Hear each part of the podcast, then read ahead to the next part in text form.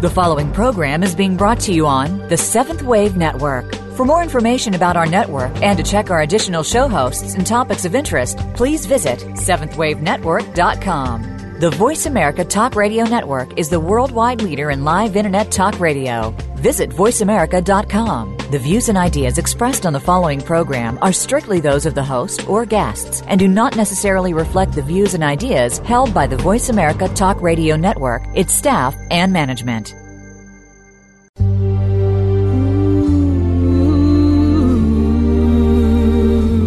Welcome to Conscious Evolution Radio with your host, Ann Gelsheimer. We are entering higher levels of consciousness with both old and new spiritual technologies to help us be the people we've always dreamed of being. We can make the choice to evolve in consciousness and become the change the world needs today. Now, here is Ann Gelsheimer. Hello, this is your host, Ann Gelsheimer, and welcome to Conscious Evolution Radio. I'm so pleased and honored to have the Honorable Paul Hellyer as my guest today. As the former Minister of National Defence, Paul Hellyer is one of Canada's best known and controversial politicians. Although he's best known for the unification of the Canadian Armed Forces and for his 1968 chairmanship of the Task Force on Housing and Urban Development, he has maintained a lifelong interest in macroeconomics. He has enjoyed a multifaceted career, including serving as a journalist, political commentator, and author, and he has a rare perspective on what has gone wrong with world economics. In recent years, Paul Hellyer has become interested in the documented presence of extraterrestrials and their superior technology that has now been appropriated by secret projects through the back engineering of crashed ET vehicles since at least the 1940s.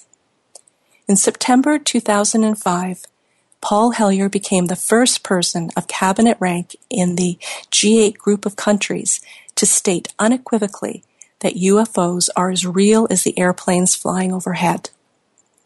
In his most recent book, The Money Mafia, A World in Crisis, Paul Hellyer analyzes what he believes has gone wrong with the world and its economy and suggests radical measures to introduce a universal culture of peace and cooperation. These radical measures include pulling the lid off of more than 65 years of government cover-ups regarding the presence of extraterrestrial visitors and their advanced technology. If made available, the ET technology that has been acquired already would quickly replace our existing dependence on fossil fuels allowing us access to energy that is green and plentiful for all human beings. Paul, I want to warmly welcome you to the program and to tell you how much I respect your moral courage in speaking up about issues and information that are still viewed with skepticism by people who haven't taken the time to study the evidence. So, welcome so much. Well, it's a pleasure to uh, be with you this afternoon, and uh, thank you for calling. Thank you. So I wonder if we could go back back in time to that historic moment in 2005 when you spoke public, publicly about the reality of extraterrestrial visitation. What convinced you to make that public statement in 2005? Well, it's a fairly long story, and I'll try to condense it. But I, sure. uh, at the time, was uh, not a believer or neither an unbeliever, disbeliever, because I didn't know. But I had a friend, um, I shouldn't say a friend, an acquaintance uh, in Ottawa, a young man by the name of uh, Pierre Junot, who kept sending me material on this subject. And he'd been doing that for a couple of years, and uh, I was very honest with him. I said, "You know, I don't have time to read it." He said, "That's okay. Maybe someday you'll uh, you'll have time." And um, in the meantime, he asked me to watch a special ABC program from the U.S. that Peter, the late Peter Jennings, had put together, and I did, and it, it occurred to me. I said, why would all of these former pilots and Air Force pilots and air traffic controllers and policemen say that they had seen UFOs if they hadn't? Why would they? And why would they lie about it? Uh, what was in it for them? And the answer really was no. I don't think they would lie at all if they were they were my opinion, telling the truth. Right. But this still um, was just more information in my mind uh, as a background. But Pierre sent me a book um, called The Day After Roswell, and I um, said to myself when I got it, well, that would be an interesting read for my holidays some summer. So the next summer I looked at it for it and couldn't find it, and I read The Life of Pi uh, instead, which was very amusing. And I must admit I didn't know until it was nearly over whether it was uh, truth or fiction. Right. But the following year, I was looking for another book and couldn't find it. And there, staring me in the face, was uh, was the uh, Day After Roswell by the late uh, Colonel Philip Corso, former United States Army intelligence officer. So I said, well, that'll do just fine. So I took it with me to our little um, a place in Muskoka. The, my late wife and I had run a little um, tourist resort there for about 45 years. Hmm. And um, so um, I was sitting in the lawn reading it, and my nephew, uh, Philip, came along and said, What are you reading? And I told him, and he said, Well, I'm a skeptic. I said, Well, that's okay. Uh, you're allowed to be a skeptic.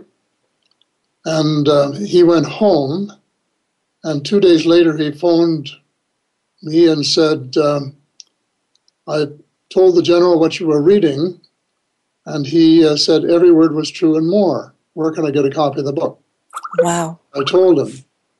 And in the meantime, and it was uh, one of those things that appears like a coincidence, but sometimes I wonder if it's uh, if it's not really predestined in a, in a very definite way. Um, I had been invited to speak at the Convocation Hall in uh, in Toronto by Mike Bird and uh, Victor Viggiani, two ufologists from the Toronto area. I had absolutely no intention of going because I'm not a ufologist. I wasn't then, and I'm still not. But um, the issues that were raised in the book were so important. And yes. I was convinced that it was true because um, I recognized the names of the generals and the air bases and so on that, uh, that Colonel Corso uh, had mentioned in the course of the book. And so, uh, with that, um, coming to the conclusion that the issues were issues that the U.S. public and the world should know about and discuss and and uh, debate, I decided that maybe I should. Uh, I had a responsibility to go public. But before doing so, I phoned the general because I asked uh, Philip uh, to give him a heads up and uh, get his number for me. And I had met him at, a, at an air show uh, a year or two before. And so I phoned him, and before I could even say, How are you? or How is the weather there? he said, Every word is true and more. Wow. And went on for 20 minutes to tell me about the more, uh, which included the fact that uh, United States officials had had face to face meetings with, uh, with visitors from other star systems. And so, with that assurance, I decided uh, I'm going to have to do this. I'm going to have to bite the bullet and uh, be the one that, uh, that tells the truth that these flying objects are real and that they come from other planets or star systems and that they are uh, uh, just as real as the airplanes flying over their head, which, which they are. I, I, just sort of opened up a dam of information, as you might guess, because then information started coming in from all over the world, documents uh, for me to read, and books I don't know how many books, and I read every single one of them, I think. And then I was briefed by some of the best ufologists uh, in the United States. Uh, uh, Dr. Greer was one of the first, gave me a three a three hour briefing at the uh, Toronto waterfront when he was here, and then it just uh, kept going with Paola Harris and Linda Moulton Howe and one ufologist after another over the years. Now, I remember, I think it was in your your book because um, uh, I was reading last, yesterday. I, I, I, had a bit of a cold, so I've been studying the book. It was a really great way to spend the time because it's a fascinating book, uh, The Money Mafia. And in it, you talk about Wilbur Smith, the Canadian scientist, and the memo that he wrote. Would you tell me, tell us about that? Yes, Wilbert Smith. And I had to admit that I didn't know about him when uh, I was first asked. Was uh, one of the first uh, officials in Canada to be interested in the subject and to write about it and talk about it And uh, he found out about it when he was in Washington, and uh, he got a couple of books down there that he read. And then also he checked with the uh, officials in our embassy and their contacts in the uh, State Department and the, and the Pentagon, and uh, came back and wrote a memo to his superior in the Department of, uh, of Transport, which incidentally I later became a minister of uh, years later. Right. And uh, it was a top secret memo, and it uh, it described that uh, that uh, flying saucers were real, and that the method of propulsion was unknown. That the United States government took the matter very, very seriously, more seriously than one would have imagined, and that uh, the uh, the security classification was the highest in the U.S., higher even than the H bomb. And all of this he wrote in a top secret memo, uh, you know, in the 1950s. So he goes way back, and then he started uh, some experiments, I think, and uh, they had a little place at, at uh, Shirley's Bay uh, that was loaned to them by the Defense Research Department, and uh, they uh, were working actively on it for quite a while. And then, according to him, after a while, the press were such a nuisance that they just went underground and told the press that they were no longer interested. And but that was just a ruse to get the press off their back. And uh, Smith wrote some very, very interesting things, and I just got some new ones from a Canadian ufologist uh, about a month ago. Oh, really? And I, I haven't really had a chance to uh, read them and absorb them yet, but he was well ahead of his day. And allegedly, he made contact with uh, beings from uh, somewhere, and uh, he got a lot of information from them that was interesting. And he came to the conclusion that they could help us transform our planet into a, you know, a nirvana, a near utopia, if we would just learn from them and uh, and take their advice and so on. Unfortunately, we seem to have gone, gone a different direction than uh, the one he was hoping for. But um, it was an early case of uh, a Canadian involvement, and uh, since it went underground, it's pretty well stayed underground ever since. That's fascinating, and that you got new information maybe you'll come back on the show and share that when you've had a chance to go over it. Absorbed it fully. Yeah, that's fascinating.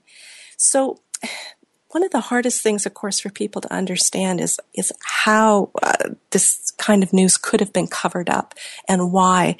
Would you? I know it's a, your whole book goes into explaining all the things behind it, but could you explain for the average skeptical person how and why the presence of ETs has been covered up? Well, it's been covered up from uh, from July 1947 right on through. And there were two crashes that. um, Roswell. And they weren't the first ones, of course, but they were the, sort of the, the starting point for interest in, uh, in this matter with a lot of people. And one of the vehicles was retrieved. And uh, when it was picked up by the United States Army Air Force, they issued a press release to the effect that they had recovered a flying saucer. and that was um, reported in the local press in the uh, their time zone, but not in the eastern press, the mainline press.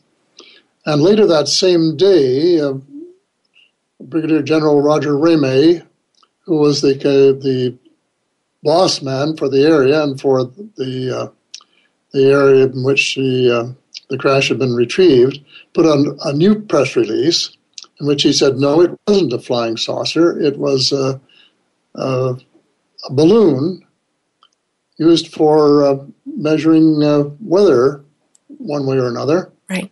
And uh, that it was uh, held aloft by some strange mechanism that they had to keep it up there.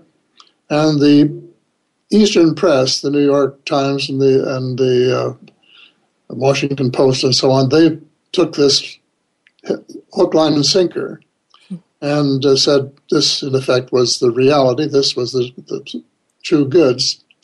And that was the beginning, I would say, the foundation of the whole uh, the whole culture of A, lying, and B, misinforming, and C, disinforming, which has gone on all the time since for 68 years, right down to the present, and is still United States official policy. And uh, consequently, they have uh, they have gone to great lengths, and they have spent billions of dollars just muddling the truth. I got a letter from somebody in Winnipeg the other day. There'd been a huge article um, by with a story about a United States official who was um, in charge of of trying to get uh, radio messages from distant planets. And he was estimating how many uh, planets there were out there, and he had a very high estimate, uh, probably not as high as it really is, because uh, there, there are not just thousands, but millions of planets in the universe, and uh, uh-huh. and uh, most of them have planets like ours, if you really got down to it. And uh, so he had a high uh, number for that. But then he gave the distinct impression in this whole article that they were still waiting to hear, that they hadn't discovered anything. And this is pure disinformation because right. he would certainly know, and if he didn't, he should know that he all he had to do was to go to Area 51 and, and gain access if he could and, uh, and talk to them. And then know that they had been working with the United States government in one form or another uh, ever since, I guess, or I would say ever since the first crash in 1947. so uh, they go to great lengths, and there was a uh, citizens' disclosure hearing in Washington in May uh, 2013, at which I participated.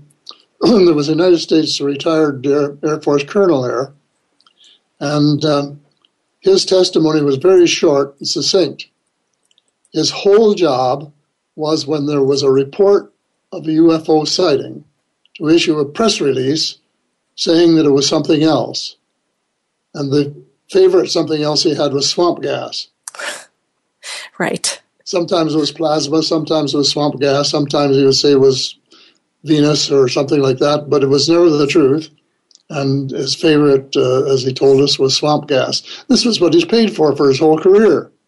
And so, you know, that's that's not just lying, that's misinforming the public in a way where they say, well, it's, it's got to be true because the government says it's true, and uh, not believing that it's, it's got not to be true because the government doesn't tell the truth in these areas, which is a sad, sad commentary on. Uh, on a government like the United States, and especially after the end of the Cold War. You know, before that, you can make a little bit of a case for maybe not telling the whole truth because perhaps you're only 98% sure what the Russians were doing or the, how far advanced they were or the Chinese or somebody else.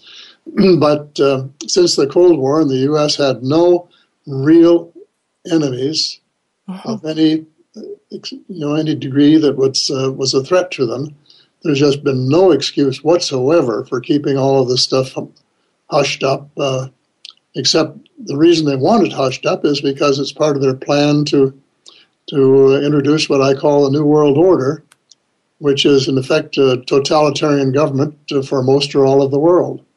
I so, Paul, so we're going to go. We're going to take a break, but we're going to come back and uh, jump right back into that enormous topic. So this is Ann Gelsheimer on Conscious Evolution Radio, and we will be back in a moment.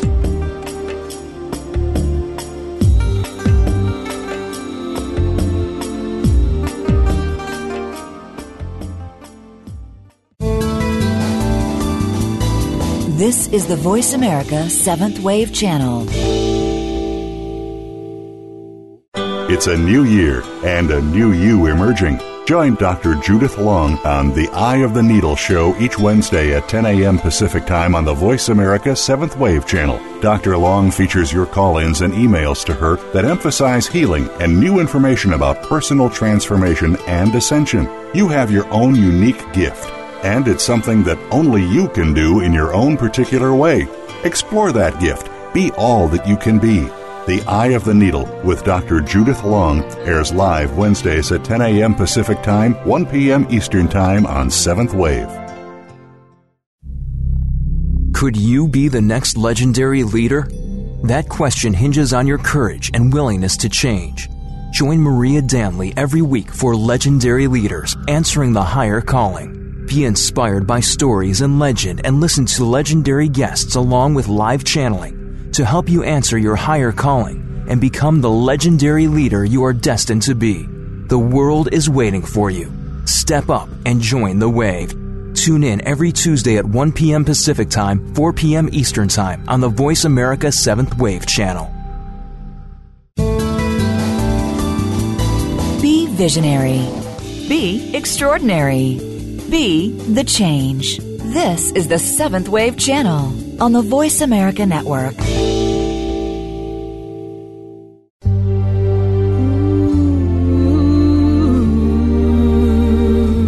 You are tuned in to Conscious Evolution Radio, and we love to hear from you. Please send any questions or comments about the show via email to consciousevolutionradio at gmail.com. Again, that's Conscious Evolution Radio at gmail.com. Now, back to this week's program. Hello, this is Ann Gelsheimer, and welcome back to Conscious Evolution Radio. My guest today is the Honorable Paul Hellyer, and we were just about to uh, listen to uh, Paul's insight into the cabal or the shadow government. Paul, would you tell us about that? Yes, it's a little bit difficult to describe because um, it started uh, almost immediately after the war um, with Operation Paperclip, which most people haven't heard of.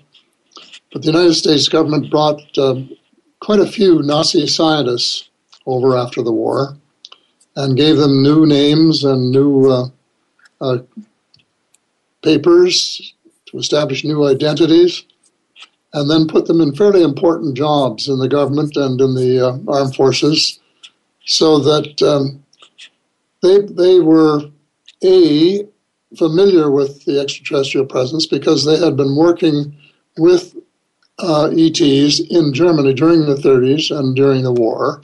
and then B, they were very um, well. They were aware of, um, of flying objects, flying saucers, and so they were, I think, uh, very much interested in being part of the uh, the campaign to back engineer them.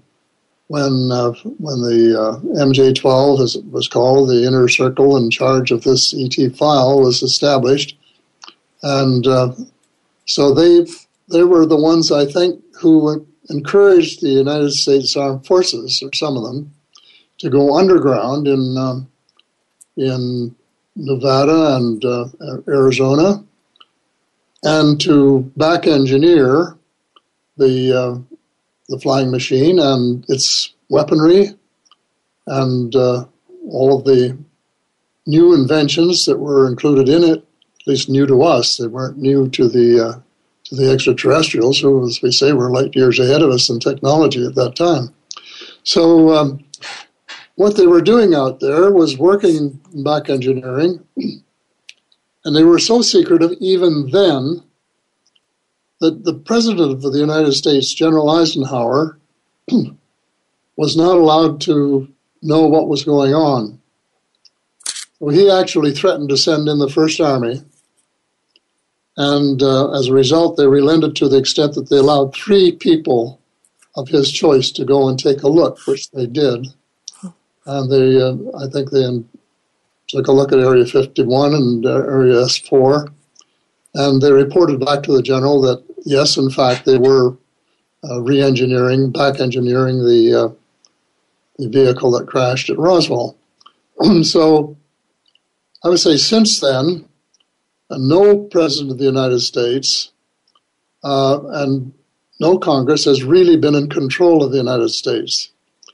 And increasingly, this rogue group, or whatever you want to call them, mm-hmm. uh, called shadow government or alternate government at the present time, and I call them cabal because it's really a larger organization than just uh, just uh, military junta of a sort, um, has taken over the real governance of the United States and much of the world. And its apex is the, uh, is the banking cartel. This didn't happen right away, but this, uh, this is the way it's evolved over these, uh, these years. The apex is the banking cartel and their monopoly, monopoly mm-hmm. to create money. Now, how they got a monopoly to create money is something that most people have no idea about it. And it should never have happened.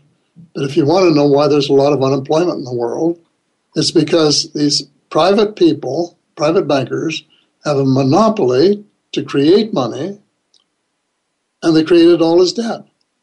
Hmm.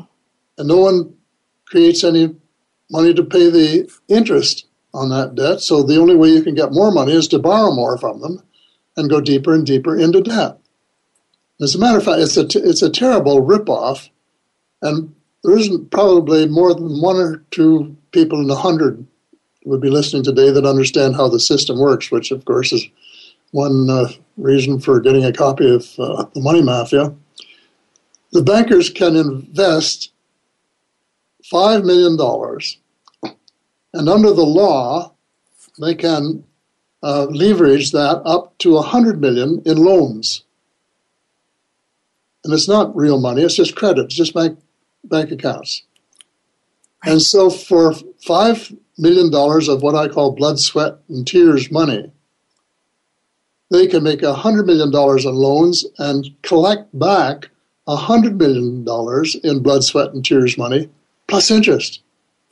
So is it any wonder we, have this massive unemployment and they're cutting back on, on health care and cutting back on a lot of other things that we should be going forward on when there's no way to get any more money except by raising taxes, which are already too high, or borrowing more. Well, it's just absolutely crazy. So that's the apex of the cabal, and I have a remedy to it uh, in the book. It's, it's, part of the action plan that I set out there. Mm-hmm. And then next to them, of course, the, the oil cartel.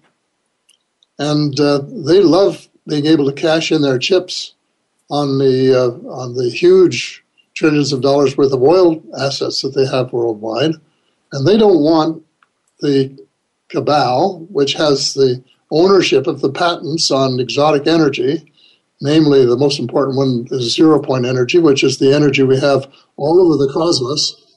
And so, why would they? Because they can uh, make all this money just by going on with with what they're uh, what they're doing, which is what they want to do. So, um, then the third sort of echelon are the transnational corporations, the big ones. Okay. And some of them are uh, are very very uh, uh, well hard to get along with. One I mentioned in the book in particular is Monsanto, which has a bit bad reputation and justifiably so. Oh, yes. And then, of course, the intelligence agencies, the um, uh, CIA, I guess, at the top of the list, and they have they do things which are very highly questionable, and that is a gross understatement. It's a it's yeah. the understatement of the day. And then the FBI is involved and the NSA, and the NSA is snooping on everybody in the world. and uh, you say, why? Well, we can, we come back to that in a second. And then a, a huge slice of the United States Armed Forces. And they're the cabal. And they are, in effect, the real government of the United States. And they affect how other governments work because they affect whether money is available to other governments to expand or whether they have to contract or tread water, and consequently uh, uh, create this uh, sort of atmosphere of hopelessness where there's so much unemployment, especially in some European com- countries like uh, like Greece and, uh, and Spain. Right. And so they their plan is to to take over the world. And even if that means a third world war, and even if it means the use of atomic weapons, which no one in their right mind, no one but a psychopath would even Think about that. Yeah. So uh, they have plans and they have not renounced the use for, of first strike, which is, in other words, of striking out at their alleged enemies, or at least the people they want to conquer, mm-hmm. and, uh, and reducing their capacity to the point where they would be helpless. And uh, so this is this is sort of the cabal, and this is the reason uh, that some of us are so concerned when we know that even before World War II was over, the Council on Foreign Relations, which I describe as one of the three sisters in the uh, in the book, the three sisters being the Council on Foreign Relations, which is the oldest one, then the Bilderbergers, who are the most secretive, and then finally the Trilateral Commission. That even they, the Council on Foreign Relations, were planning a new empire before World War II was over because they knew the Germans were going to lose. And they wanted to be prepared to take over all the territory that Hitler was planning to take over, plus a lot more, a much, much bigger empire. And I think over the over the intervening decades that they've expanded that to probably uh, take in most, if not all, of the whole world. And you, you mentioned in the book, too, it's the same term that was used in Nazi Germany, the New World Order. Exactly, and why they would why they would choose that, I do not know, because it has a very bad reputation. And unfortunately, some of the same things that the Germans were doing with their doctors, the genetic uh, experiments and that sort of thing that were being performed in Nazi Germany, have been performed in the United States in the last few years by the extraterrestrials and certain elements of the United States government. So, Paul, so Paul, I know there's like a ton of information out there. How do you sift and sort to know what is disinformation and what is uh, legitimate? Like that information is is very shocking for many of us who are making contact with ETs on a regular basis and experience peaceful contact. How do you determine what, what you can trust? Well, it's, it's a, a bit of a skill. You have to learn to uh, be able to separate the, uh, the wheat from the chaff. Of course, being a good farm boy, that was a good analogy. Yes, a good start. Yeah, and um, and so much information crosses my desk. Um, I've learned to know what I can trust and what I can't pretty well. I got an email today, for example, uh, debunking something I had said about 9 11, just one aspect of it. And I know that it's misinformation that I got. I could, I could sense it was misinformation because I know the sources of the information that I used, and they, in my opinion, are more reliable. This that I received today was what I call the party line. Right. And it's there all the time trying to confuse people who are doing uh, the sort of job that I'm doing, which is sifting out the, the truth from, uh, from the lies and the disinformation and, uh, and trying to make it public, even though it's very, very difficult when the mainline press are all controlled by the cabal. So we know that um, there have been some very key people, including Wilbert Smith, but others like Clifford Stone, Bob Dean, um, you know, the Rama group, uh, the Dr. Greer's group, who've had very positive experiences with ETs. Can you speak specifically what convinced you that there were uh, uh, malevolent ETs? Perhaps a small majority, but or small small number of them. But what convinced you that that, that was well, actually going on? On that point, I've never said that there was uh, malevolent, but Okay. But I think there is. Okay. That's my conclusion without having hard evidence to support it. And certainly, if you take verbatim uh, eyewitness reports of the experiments that were going on in certain underground bases, well, Dulce, for example, mm-hmm. and uh, and their the things that were going on there, they were so awful that one can only conclude that no one with any principles, the kind of principles that we endorse, would be involved in that sort of thing. Right. And so and it's all it's always been rumored. You probably have heard this too that when presidents get their very superficial briefings mm-hmm. on this subject because they're not told much of what's going on. Right.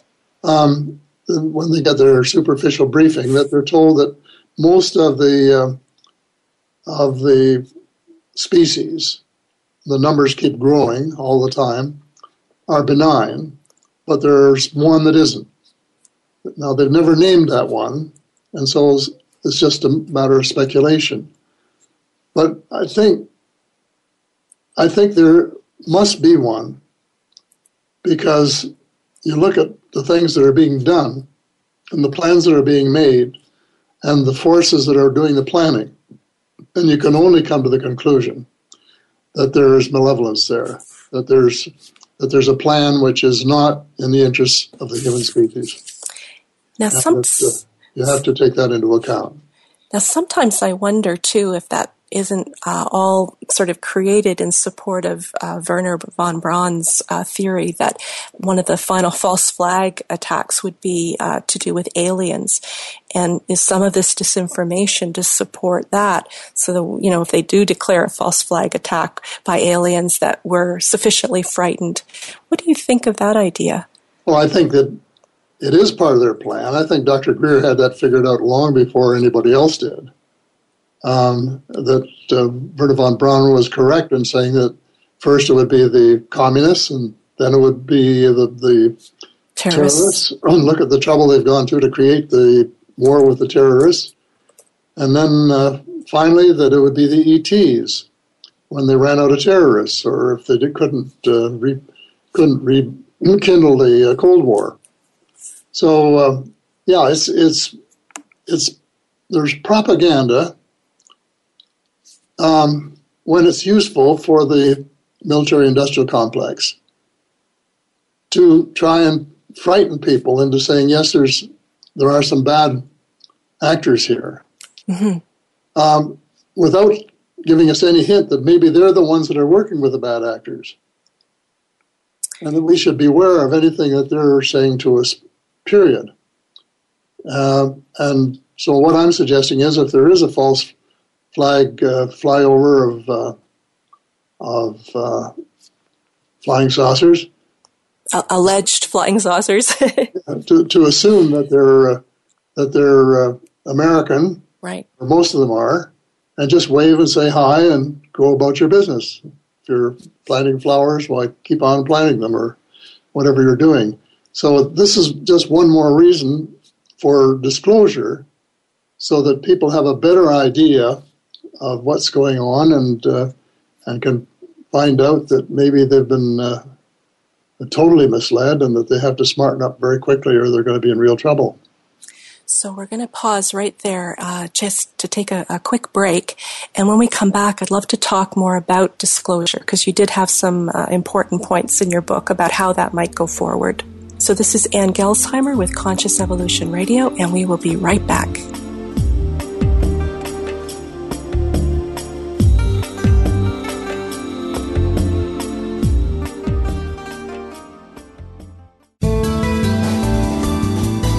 The Seventh Wave Channel on the Voice America Network.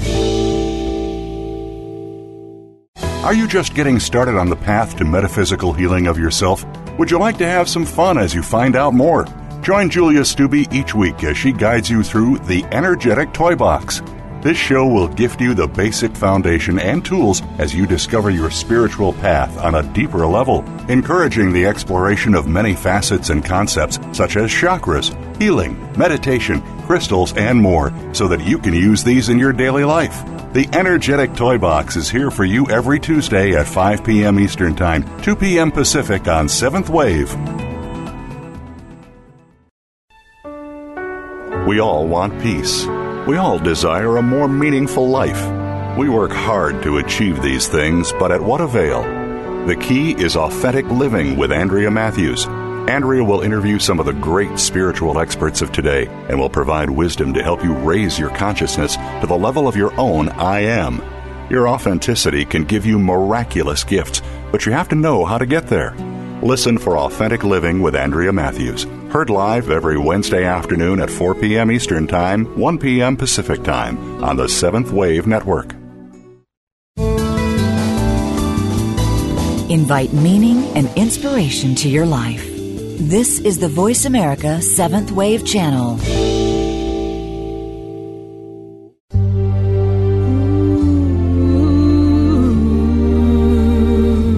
You are tuned in to Conscious Evolution Radio, and we love to hear from you. Please send any questions or comments about the show via email to Conscious Evolution Radio at gmail.com. Again, that's Conscious Evolution Radio at gmail.com. Now, back to this week's program. Hello, this is Ann Gelsheimer, and welcome back to Conscious Evolution Radio. My guest today is the Honorable Paul Hellyer, and we have been talking about the ET presence. We've been talking about the shadow government or the cabal, and I'd like to jump right back into the why it's so important that disclosure occurs and how it could occur. I don't know how it's going to occur uh, because after 68 years of not occurring, um, you don't hold your breath. But I do think there are more people who are coming out, and that's probably a function of age. Because um, if people are about to die, the their oath isn't as important to them, right, as it was before. And at the uh, citizens' hearing in uh, in Washington a year ago, May, um, there was a person who was one of General Eisenhower's scouts, who uh, made a, con- in effect, a deathbed con- uh, confession. And I think there will be more of those. But I think there's more. I think there are more programs now. I think programs like yours and others that I've been on are getting more listeners, and that the word is spreading that there is something happening out there. And of course, uh, there are other jurisdictions that are putting out a little bit of information, uh, just a little tidbit of what is really going on. And these are all encouraging. So I don't know. I just have the feeling that maybe um, there's a little more movement in the direction of disclosure than there has been at official levels. And um, there was a, a, meeting that NASA held with the people saying that preparing, trying to prepare the public for the day when they might find that there was extraterrestrial life. Well, NASA's amongst the biggest liars, of course, because they know exactly what's going on. Right. And the fact that they would they would frame it that way is disinformation. But at the same time, it was moving in the direction of, well, we want to be ready when we find out what's going on, uh, or and we're trying to condition you to um, to be prepared when the, the day comes when you find out that there is in fact extraterrestrial life and that's been uh, visiting uh, Earth for thousands of years. This is not a new phenomenon. It's more important now, uh, especially when uh, we have atomic weapons that they're afraid we're going to use to blow ourselves up with. Um, but um, it's not a new phenomenon. So um, it's it's one. It's difficult to be hopeful when they have been so successful for so long. On the other hand, I think there are a few things happening which just give me a little bit of encouragement uh, that uh, maybe we're on the threshold of getting more information out than we've had before, and at some point it's going to reach critical mass, and then it's, it's going to happen. Now, in your book, you talked about how it would be helpful to have a general amnesty for anyone who'd been involved in the cover up to make it po- possible for them to come forward. Yeah, I think this is essential. Um, they have broken just about every rule in the book. Right. And they have done some things that are criminal offenses of the first order. Um, and um, so naturally, A, they don't want to go to jail for breaking their oath and B, they don't want to go to jail and spend the rest of their lives in jail for having committed com- crimes that would be crimes under the uh, under their their criminal code. So um, this this idea wasn't mine originally. It came uh, from the extraterrestrials themselves to Jim Sparks, And Jim Sparks, uh, in his book, uh, told the verbatim the conversation he had with the extraterrestrials, and um, so he gave me permission to put it in my first book on this subject, Light at the End of the Tunnel, which was uh, published about five years ago. Right. And then I copied it into uh, into the Money Mafia as well. so a little bit of hope, um, a little bit of light at the end of the tunnel, but we've got to speed it up. And what I have been proposing, and, and will continue to propose, is that we try to find five million Americans who are honest, sincere, decent people who want to save these, their country, who want to recapture their country from the cabal and reestablish the Constitution. So, in other words, to take it back from the people who have been running it for the last uh, umpteen years. And if we could get 5 million people to get a copy of my book and to read it carefully, and then subscribe to the action plan, which is pretty comprehensive, involves a lot of things that have to be done and have to be done very, very quickly, including full disclosure. And then every single one of them wrote a, an individual letter to the president and to the, their senator and to their congressperson and ask them to get on board and provide political pressure on the president, on the, the uh, Senate, and on the uh, House uh, to, uh, to take action before it's too late. Mm-hmm. That something eventually might happen. And I said, it has to happen right away. We're not talking about years here, we're talking about months. Because President Obama is the only person in the world who could pull it off. Love him or hate him, and it doesn't matter, he has the power to create enough money to get the United States up and running.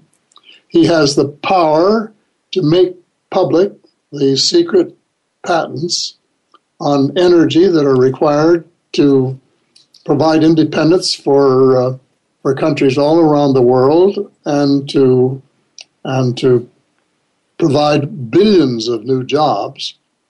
And he has the power to do a lot of these things, but he can't do it alone because that would be too dangerous. He has to have some friends on both sides of the house because it's we're not talking about partisan politics here. We're not talking about one party over another party.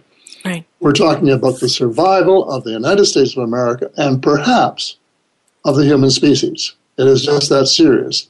because if they were to go ahead with this uh, plan that they have and take it to its ultimate before they're stopped, why they could bring on a nuclear war that would mean uh, would mean the end of the habit- habitability of the uh, planet as we now know it.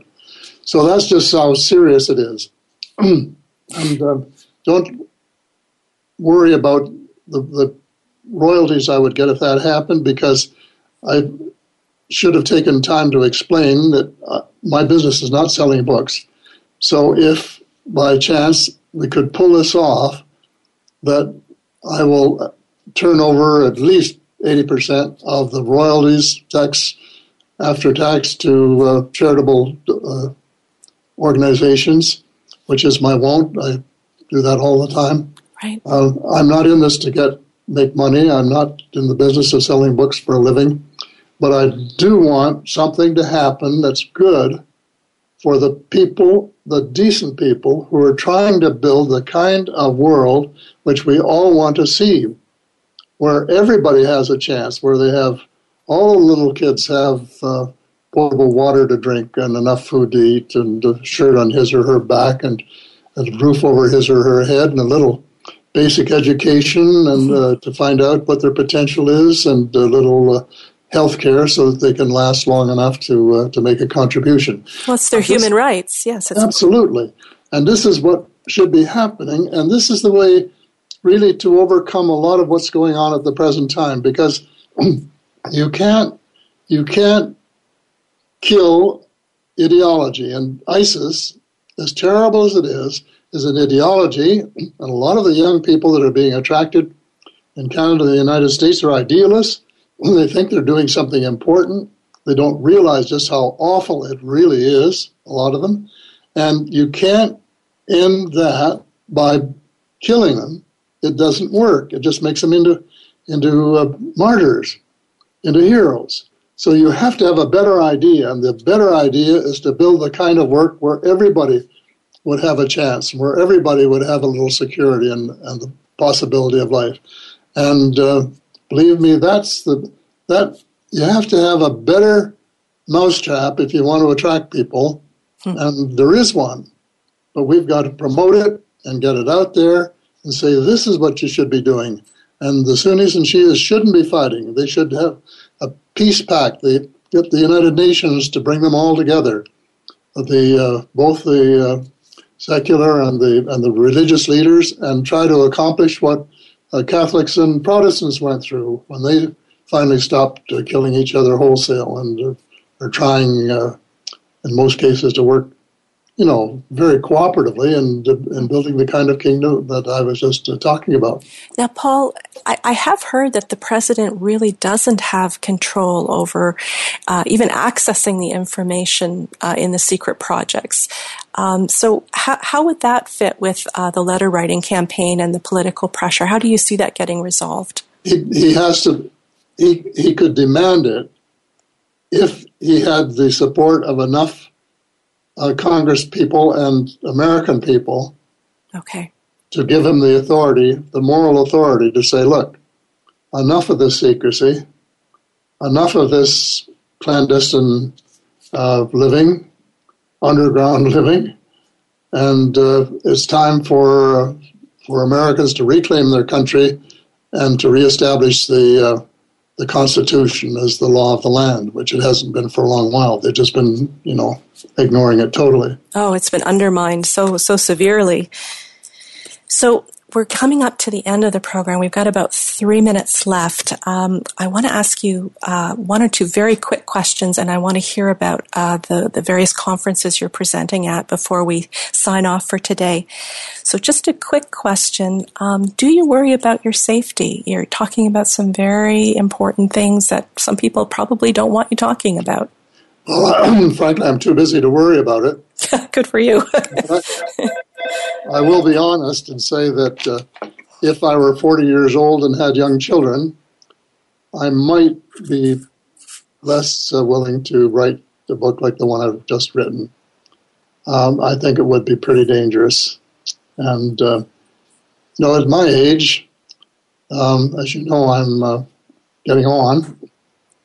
And I'm 91 years old, and the, the worst they can do is kill me. And I've had a good life, and so this doesn't really cause me that much concern. Besides, at this stage, if if it happens soon, you'd know uh, who did it, and that wouldn't help their re- reputation any. Uh, so uh, I, I, really don't spend a lot of time worrying about that. I just spend all of my time trying to get the word out as what as to what has to be done in order to reclaim the United States of America for Americans. That's what I'm talking for decent, honest, law abiding Americans. That's what I'm talking about. And this will spill over into the whole world because they will stop uh, starting new wars and uh, bring home their troops from getting mixed up in the Middle East where they shouldn't. Uh, shouldn't be. And uh, and start building, start building the the the kingdom, as it were. And and I've proposed a seven year effort to switch entirely every truck, car, ship, uh, tractor, and house in the world from oil to clean energy. Can be done because it's just what we did in World War II, but the other way around. We, then we changed all the factories from uh, cars and uh, refrigerators to munitions. Now we just do the opposite change all the munitions factories from uh, building armaments and trying to find places to use them to uh, providing clean energy boxes, just little boxes that would run a house or a car or a tractor or an airplane. Uh, so, uh, Paul, We just have a minute left. Um, I'm so sad because there's so much we didn't get to in your book. I hope you would consider coming back because it's been a fascinating interview. And I'm so appreciative of you taking the time and, and I feel how heartfelt your desire is to make a difference with your writing and with your appeal. So thank you so much. It's my pleasure. And I'll put on uh, your website, uh, we're going to have a guest website for you. I'll put on uh, information about the four conferences you're doing in April because uh, Paul's appearing in Montreal, Toronto, Calgary, and Vancouver. So again, thank you so much. And this is Ann Gelsheimer. You've been listening to Conscious Evolution Radio. Thank you for listening.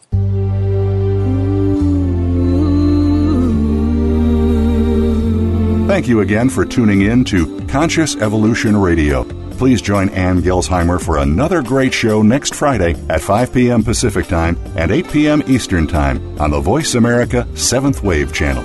We hope to see you next week.